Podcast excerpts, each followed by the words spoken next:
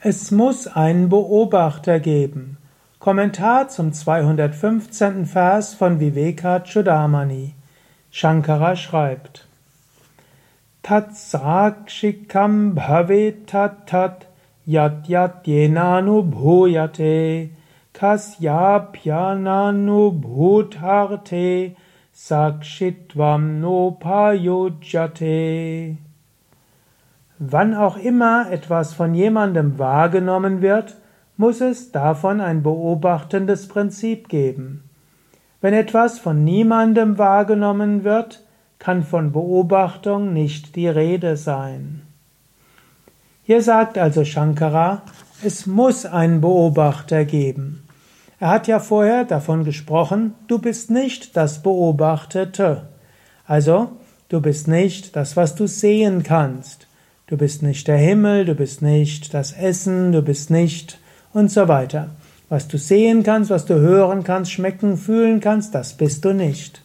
Daher bist du auch nicht der Körper, denn du kannst den Körper sehen, auch im Spiegel sehen. Du kannst den Körper hören, das Klatschen kannst du hören, die Stimme kannst du hören, du kannst das Streicheln hören, du kannst den Körper riechen, du kannst ihn schmecken, und du kannst ihn natürlich fühlen, Körperwahrnehmung. Du nimmst wahr. Du kannst auch die Emotionen wahrnehmen, die Gedanken wahrnehmen. Das, was wahrgenommen wird, bist du nicht. Wer bist du also? Gibt es mich überhaupt? Shankara sagt ja, es muss jemanden geben, denn jemand beobachtet. Das ist so ähnlich wie auch Descartes gesagt hat, cogito ergo sum. Ich denke, also bin ich.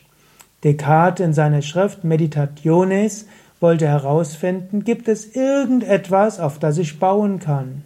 Und er sagt dort auch, ich kann an allem zweifeln, alles könnte eine Illusion sein. Die Welt könnte wie eine Traumwelt sein. Und alles, was ich sehe, könnte eine Sinnestäuschung sein.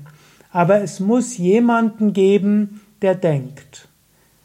Auch wenn ich zweifle, es muss jemanden geben, der zweifelt. Ohne dass es jemand gäbe, der zweifelt, gäbe es auch keinen Zweifel. Also muss ich existieren. Und so sagt Shankara hier, es muss jemanden geben, der Zeuge ist, Sakshi.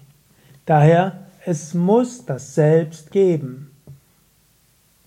Mache dir das bewusst. Ich bin. Ich bin der Wahrnehmende. Mich gibt es. Aber nicht mich als Individuum, denn das Individuum ist wahrnehmbar. Das, was wahrnehmbar ist, das kann, das bin ich nicht. Wenn es Grenzen gibt, kann ich die Grenzen wahrnehmen, das, was wahrgenommen wird, bin ich nicht. Also kann ich nicht begrenzt sein. Das ist auch etwas Wichtiges. Ich muss unbegrenzt sein, denn jede Grenze könnte ich wahrnehmen. Und wenn ich eine Grenze wahrnehmen kann, dann bin ich nicht die Grenze, also bin ich unbegrenzt. Logisch, logischerweise muss das Ich unbegrenzt sein. Denke mal drüber nach.